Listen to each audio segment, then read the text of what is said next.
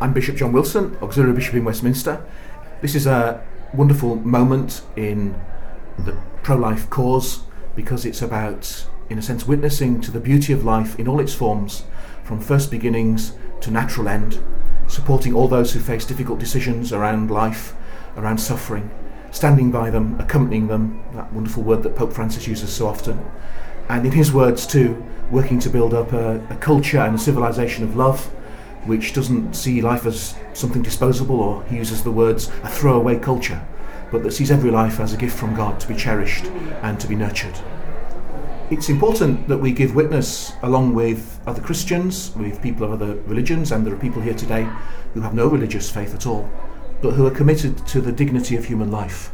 And the voice for life is something that we want to raise uh, respectfully and always in terms of the law of our country, but to speak out for those who have no voice and to be visible, to help people consider the important questions at stake in the issues of life and of death.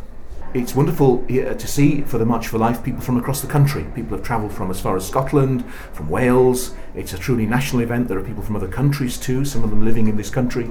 And it really is a beautiful mosaic of different people, different ages, different religions, all committed to one united cause, which is to support the beauty and the dignity of human life.